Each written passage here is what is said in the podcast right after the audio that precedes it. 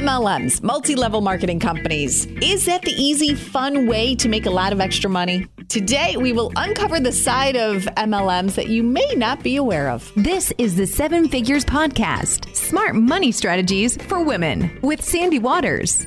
From the Stacking Benjamins podcast, Joe Saul-Sehy is with us. Hello, friend. I'm so happy to be back. I can't believe you let me back on. I am so grateful that you keep coming back on. Well, thank you uh, for having me because we, you and I, we always have fun. You're from the Stacking Benjamins podcast. You also were in your before life, before the podcasting life, you were a financial planner. For how many years did you do that? 16. Really? And then yeah, you said, long, long time. forget it. I'm not doing this anymore. I'm going to have my own show. you know, because because all the money's in podcasting. That's right. That's that, that's why. No, actually, it's it, it it is kind of an interesting story. I don't know if we've ever talked about it, but when I was uh, a financial planner just before I turned 40, I had this mentor who gave his two weeks notice and people that know about the finance industry know that when you leave a company, you don't do that. You leave at midnight with all the client files, and then it's like a Jerry Maguire situation ah. where you're ah. calling the client, they're calling the client. He gave two weeks' notice and he said, You know, I really like uh, financial advising. I don't love it. And I just think that before I get too old, he said, quote, there are other mountains I want to climb. Ah. And he actually went and climb Mount Everest twice after that. Oh uh, wow. Uh, yeah, he was not kidding. And he's he's climbed most of the major peaks. He now runs an adventure travel company and he just loves what he does. And not just me, but a bunch of people who he was mentoring uh, we all kind of felt the same. Like it was the first time I really looked inwardly and said, "Is this what I want to do forever? Like, is yeah. this all I want to do? Because I like it, but I don't love it." And the media piece, it turns out, the teaching piece is what I really like. So I actually sold my business. I had a franchise, and I went back and uh, went back to school to become a high school teacher and a track coach. And sadly, I while I was taking classes, I realized that uh, that wasn't going to be as much fun as teaching my own way. So I created a blog. Oh, I love that my own way. I see. yes.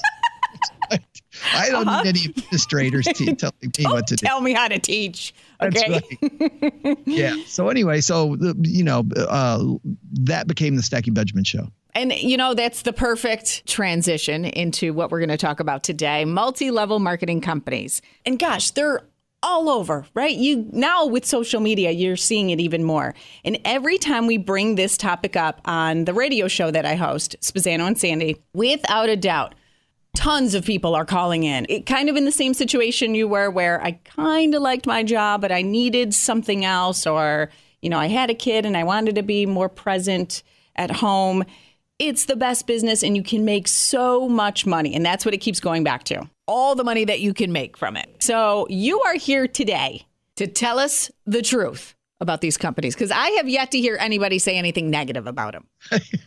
well, it depends on what crowd you hang out in because it's either all positive all the time or it's all negative all the time. Ah, like okay. it's either they're all ripoffs or it's the best thing ever the truth, like anything, I think, Sandy, it, and I know you believe this, is in the middle, right? The thing that frustrates me about multi-level marketing is when when people talk about something for nothing.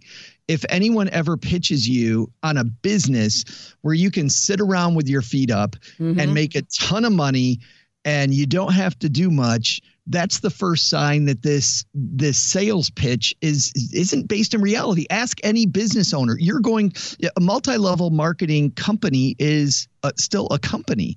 You have to work to make money. And as long as you know that you're going to have to work to make money that's great. And if anybody ever tells you hey you know what? You can make a bunch of money and do nothing look back at them and ask so why are you sitting at my kitchen table on at 7:30 in the evening on a Tuesday night explaining how great this is. That's true. Of instead of being at home with your family, right? You see all the the videos and the pictures that they post that they're at this awesome conference in this awesome location, is staying at this awesome hotel, and they're having the best time ever. And you should be a part of our group. Look how fun and easy it is to make money. So you're saying there's a whole other side of this that we're not really seeing, being exposed to any any job is a job and if you go into uh, any business uh, having what a lot of people call a service mindset i want to serve a customer mm-hmm. you're correctly if you want uh, a potential customer to just serve you and you're going to sit around with your feet up, you're probably even getting into the business for the wrong reason. Like if you think about that, who wants to be a customer of yours if you don't ever want to serve serve yeah. that person? So uh, I've got some interesting statistics. A guy named John Taylor, PhD, uh, back, I think in 2015, wrote a white paper called The Case for and Against Multi Level Marketing. And this, by the way, is on the Federal Trade Commission website. He says that in the first year of operation, a minimum of 50% of people that go into MLMs drop out. After five years, a minimum of 90% of people have left the company.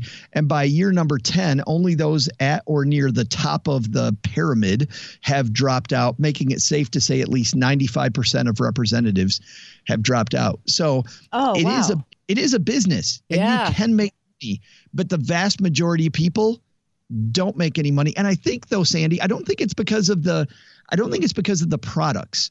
I think if you go in with a product mindset that I've got these products and I really like these products and I think that people around me should have these products, I think then you're going in with your head on straight.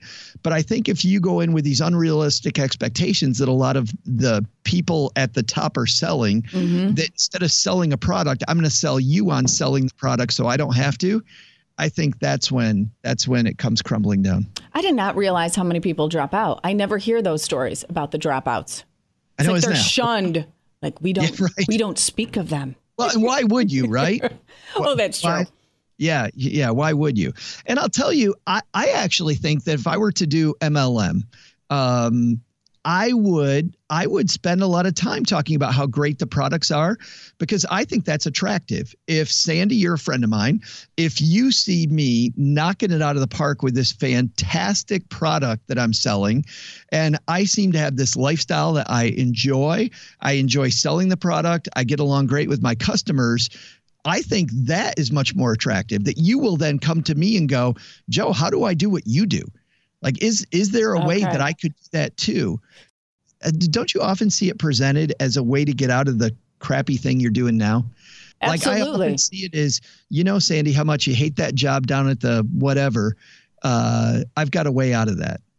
Now, do you think that this is good to maybe start or try out while you still are working and then see where it goes? I I really like that approach. Uh, you know, uh, friends that have done really well in business do really well by bootstrapping the business.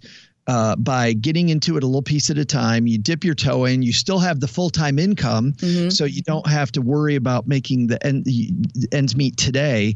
Uh, I I really, really like that. In fact, I'm thinking of there's a big conference that I go to every year called FinCon, and even the creator of this monster conference, when he first started out, Sandy, he he just started up a, a website online part time while he was an accountant.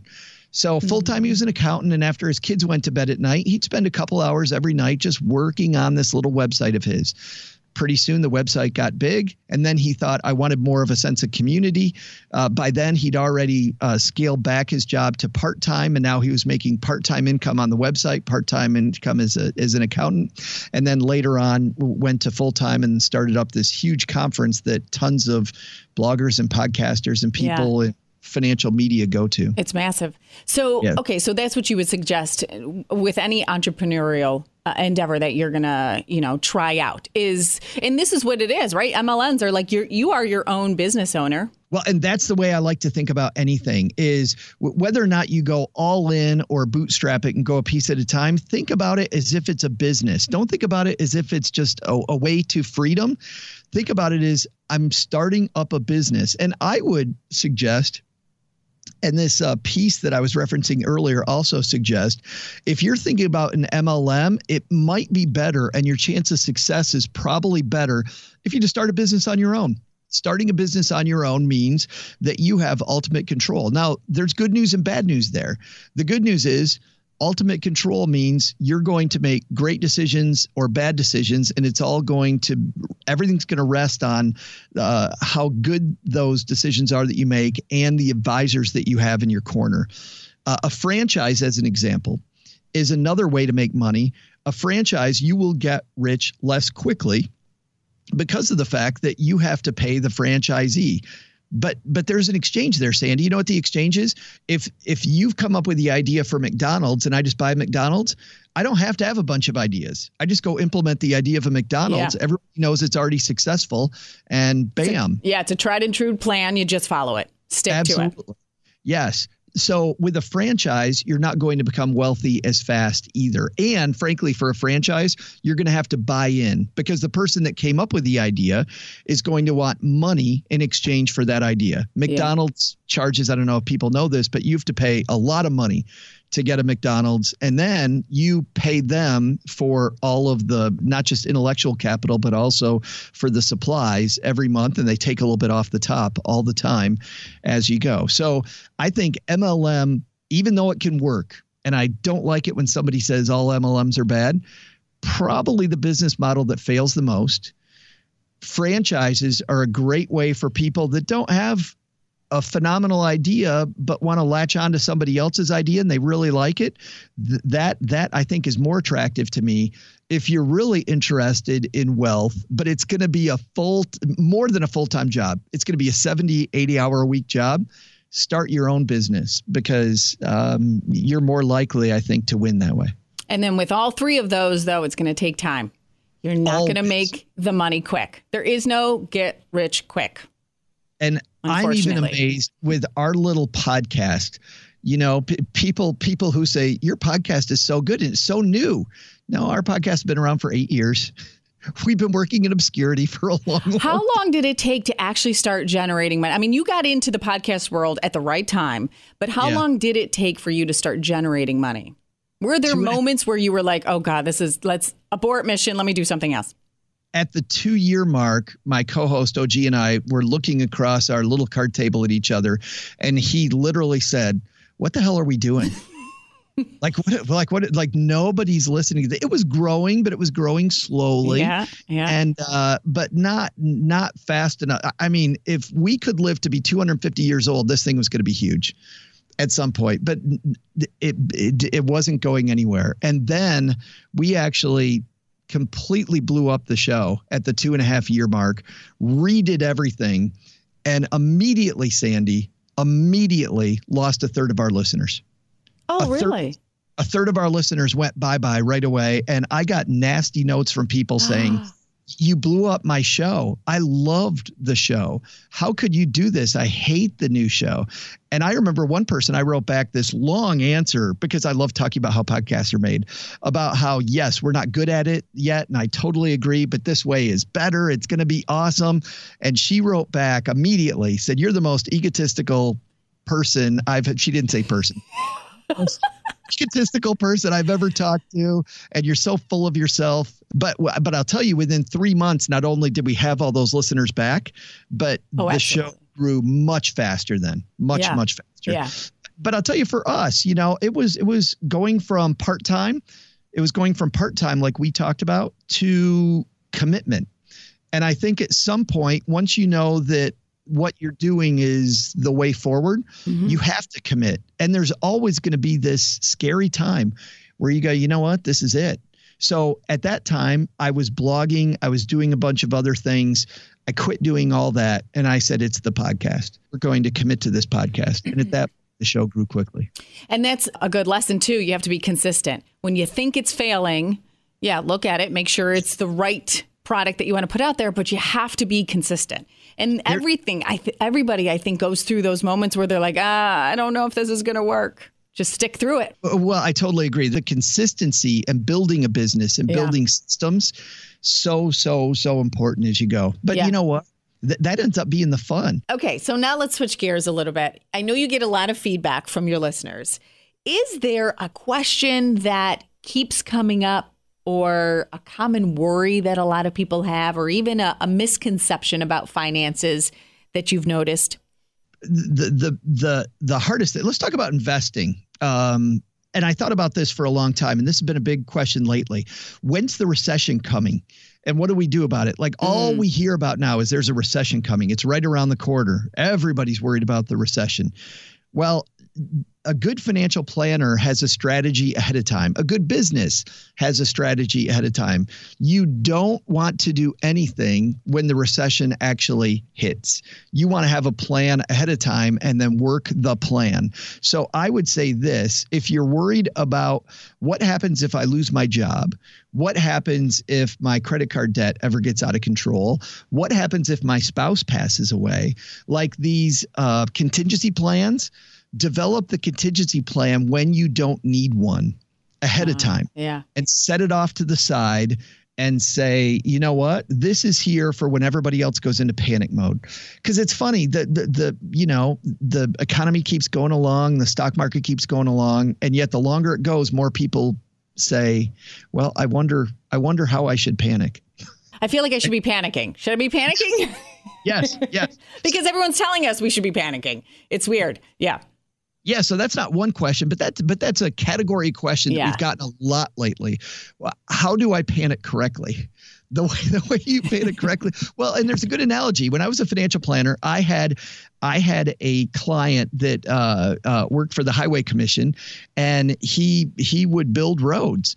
And he told me, he said, you know what? Before we ever start off on a construction project, the first thing we do is this whole whiteboard of what are all the things that could go wrong with oh. this project. And then they eliminate all those things. And only, he said, only once he's eliminated all those things does he start building. Let's all follow that. That's awesome. Great. What is what is your now smart money strategy? Personally, what do you and your wife do? The one big thing that you're like, this is it. Everybody should adopt this. Uh, if you're planning with somebody else, have a weekly fun meeting about your money. Ours, Sandy, is always either over wine or with pancakes, depending on the time of day. and so it's always either in the Those morning. are so two extremes: wine or pancake. Can you have both? If you have them together, I don't know. I don't breakfast know. for dinner. Don't you do that ever at your house? But dinner for breakfast, I, I don't. Yeah, if I if I'm day drinking, one way it might be fine. if you're having pancakes in the afternoon, that's good. If you're having wine with your pancakes in the morning at the IHOP, that's bad. Yeah. If if you're asking the IHOP for a corkscrew Probably. yeah. Uh, but we really like it. What we do, it's very simple. It's once a week, and we just talk about what bills came up the week before. So we look through all of the expenses on our app that we use to track our money. So we just go through that app and all the expenses we had and look for the big ones and kind of chat about those. And then we talk about what's coming up the next week. Like, are there any priorities, big expenses that we have the next week? And then that that generally has has us asking a couple questions like you know we haven't looked at our investment accounts lately or or we haven't what's going on with our homeowners insurance? Maybe we should look at that. Okay. So that brings up some questions. We kind of give each other to do's it's not that it's not that formal but we're we're just you know cheryl says hey you want to call the homeowners people and see if maybe there's something there? So different things come up and i'll tell you what happens. We have that every week that kind of keeps us on the same page. And it's way better than a written budget. Like, don't get me wrong, I'm a nerd. I have a written budget. We do all that. But just the fact that we talk about it is way, way, way, way, way better. A thousand times better. Do you have separate accounts or joint? All joint? We have separate accounts, but with access to all. So, in other words, when I pull money, I pull money from one account, but she's on that account. She pulls money from another account, but but I'm on that account. So, okay. and we pay different bills out of out of different accounts, and that's just because we're two people moving very quickly. And the way I do accounting is different than the way she does accounting. And when we tried to share an account, it just got messy. So now we say, okay, she's she pays this, this, and this out of that account, and then her expenses out of that account, you know, daily expenses, whatever. And then I do the same out of a separate account. Oh, so, see, now that's an interesting way to do it. Rarely do you find two people in a relationship that manage their budget the exact same way, right? There's, yes, it's right. always very different. But one person will just take the lead, the other person will take a back seat and be like, fine. But now your way is pretty interesting that you just recognize that you're both very different. So therefore, you have your two accounts we tried to do it together at first and put it put money in one account. And I'll tell you the disagreements we had just Yeah. because you didn't tell me about X. I didn't know and we're spending money at the same time. So this way she can keep track of her account. I can keep track of mine. It all it all flows into in the app into one list of expenses. Okay. so we see it anyway. The other thing that we do is uh, allowances and that's because she has some expenses that I think are just absolutely stupid. Oh, really? And- like what? And she, and she has some expense. Name one. she loves to buy. I can I can feel the pitchforks in that statement. by the way. Wait, hang on. Name one, and I will isolate this and send it over to your wife. What? Oh, don't get me wrong. She I have some expenses that she thinks are incredibly. oh, I'm too. sure. I'm sure Yes. you do. Uh, she, you totally dodged that question. No, no, no. I'll tell you. Okay. We love to. We. I, I was trying to. I got the feeling you weren't going to let me. I would like to judge what how you judge your wife and her Well, I'll spending. tell you what. It, I'll tell you what it used to be, and I'll tell you what it is now. Okay. It it used to be for a long time. If she really liked a movie, she'd always go buy the DVD, and we'd never watch it again. ah, But, okay. but she had this feeling with the movie that she liked it, so she'd buy the DVD. And I would keep asking, I'm like, you know, we it's going to come out on Netflix at some point, or it's going to be on something. Why don't we just rent it from time to time? But she would buy the DVD. And I realized that that wasn't going to change. Now, now that streaming is such a part of our life, now whenever we love to travel, she buys 40,000 travel guides about that place. Doesn't go to the library, doesn't how about uh, go online? doesn't go to TripAdvisor. She loves the tactile feeling of the Oh. Fodor's guide. If anybody listening to this is going anywhere, I have a travel guide for it. Well, I don't. too. Me, I have a basement full of board games. Um, and we have game night here in the basement, and it's really fun. But but I have a basement full of board games. Whenever I bring home a new board game, she's like, "What What are you doing?" Oh my my gosh. God. You guys are funny. But the point is, is that What's the most expensive board game you've bought? uh, probably well there was one okay there was a game that was way way out of, we're going way off the rails uh, we are, but I'm curious. do we really want to talk about this I want to see. Did you drop a hundred dollars on a board game? oh over there was so there was Over? Oh God. hold, hold on there there was a game about bicycling that is a uh, and it's really fun but they had it, it was game of the year back in the early 1990s uh, it's a german game and the reason it's really hard to find is because of the fact that they had a warehouse fire they had this huge warehouse fire and it and most of them were gone so it was more of a collector's item and i think i spent i spent $185 Okay. on, All right. on that game. But yes, but anyway, but that wasn't the point. the point is, a lot of people think that's dumb. I think the travel guide thing's dumb. We have an allowance that we give ourselves that that, that is X amount of money, and she doesn't question my board game. I don't question the travel guide because the travel guide's important to her. The board game's important to me. It's not my job to judge. We have enough money to afford them, so we we Okay. just put a cap on how much we're going to spend on those things. I love it. That's great. She's looking at me like, "Yeah, whatever." okay, you board game freak. That's right, nerd. the money geek, the board game geek, right here. Joe High from the Stacking Benjamins show. Thank you so much. Thanks for asking me. This has been fun as always. You never know what's going to happen.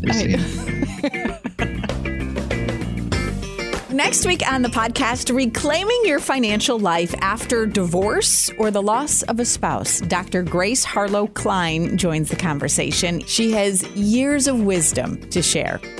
All right, you have a fantastic weekend, and I will talk to you next Friday. Cheers to being financially confident women. If you have a personal finance question or feedback about the show, we'd love to hear from you. You can reach out to Sandy at sandy at rochesterbuzz.com. New episode every Friday. Listen, subscribe, and tell a friend about the Seven Figures Podcast. Smart money strategies for women.